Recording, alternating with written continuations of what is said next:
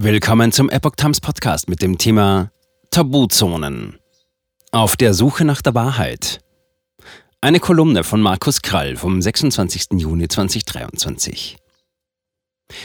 Wer die Wahrheit ausspricht, braucht ein schnelles Pferd, ist ein Satz, der den Indianern Nordamerikas zugeschrieben wird. Gemeint ist damit wohl, dass man sich nicht sehr beliebt macht, wenn man sie ausspricht. Die Wahrheit tendiert nämlich dazu, unbequem zu sein, aber warum ist das so? Vielleicht weil es in ihrer Natur liegt, dass sie schwer zu finden ist. Die Wahrheit zu finden ist hart und steinig. Sie verbirgt sich. Sie lässt sich jedes Stück abringen in einem endlosen Kampf. Denn die Wahrheit ist die Realität des Universums. Sie zu erkennen bedeutet, das Universum zu verstehen. Das ist nicht kostenlos. Wir stolpern nicht über die Wahrheit beim Shoppen, im Einkaufszentrum und auch nicht beim Konsumieren. Sie liegt nicht auf dem Grabeltisch unserer Wünsche und auch nicht in der Befriedigung unserer Gelüste. Wir finden sie nicht, indem wir unseren Schwächen nachgeben und noch viel weniger in solchen Schwächen, die Sünden sind. Wir nähern uns aber der Wahrheit, wenn wir nachdenken, uns anstrengen, im Alltag nach Lösungen für Probleme suchen, wenn wir forschen, entwickeln, streiten um die besten Ideen und Lösungen. Und während wir das tun, fällt uns nicht die ganze Wahrheit in den Schoß, sondern immer nur Krümel. Millionen solcher Krümel des menschlichen Fortschritts, der Wissenschaft, der Zivilisation ergeben in ihrer Gesamtheit den Zipfel der Wahrheit, den wir als Menschheit erfassen konnten und von dem wir nicht einmal wissen, ob er die Hälfte, ein Prozent, ein Millionstel Prozent oder noch viel weniger der gesamten Wahrheit enthält, die wir entdecken könnten. Ja, wir wissen noch nicht einmal, ob all die großen und kleinen Teile unserer Entdeckungen wirklich wahr sind oder ob wir sie nur dafür halten. Das ist frustrierend. Wahrheit und Erlösung sind auf eine gewisse Weise identisch, denn nicht ohne Grund sagt die Bibel, die Wahrheit wird euch frei machen. Doch der Weg dorthin ist steinig. Geht hinein durch die enge Pforte, denn weit ist die Pforte und breit der Weg, der zum Verderben führt, und viele sind, die auf ihm hineingehen.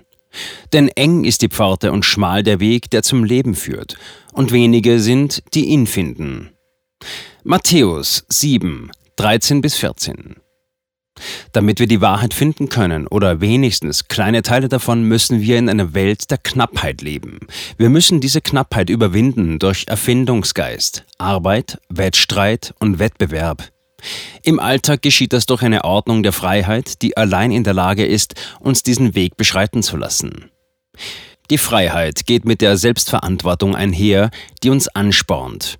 Ihr Gegenteil ist die Versorgungswirtschaft, die Bevormundung in der Hängematte der Ordnung, die Unfreiheit. Wir nennen sie nur nicht so. Wir nennen sie lieber Sozialstaat, denn das klingt so nachsichtig, mit unserem Mangel an Bereitschaft, das Messer an einem Stein zu schärfen, statt an einem Schwamm.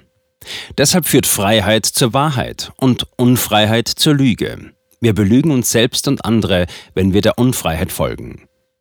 Die Ordnung der Unfreiheit ist eine, in der der Wettstreit des Marktes abgelöst wird durch das Diktat der Macht. Die Macht ermöglicht es ihren Inhabern, die Früchte der Mühen anderer, die Vorteile der von ihnen entdeckten kleinen Wahrheiten zu genießen, ohne sich selbst anstrengen zu müssen. Die Macht ist daher immer eine Entfernung von der Bereitschaft, sich auf die Suche nach Wahrheit im täglichen Kampf des Daseins in einer Welt der Knappheit zu begeben. Die Macht dient daher der Lüge, Lüge und Korruption sind zwei Seiten der gleichen Medaille.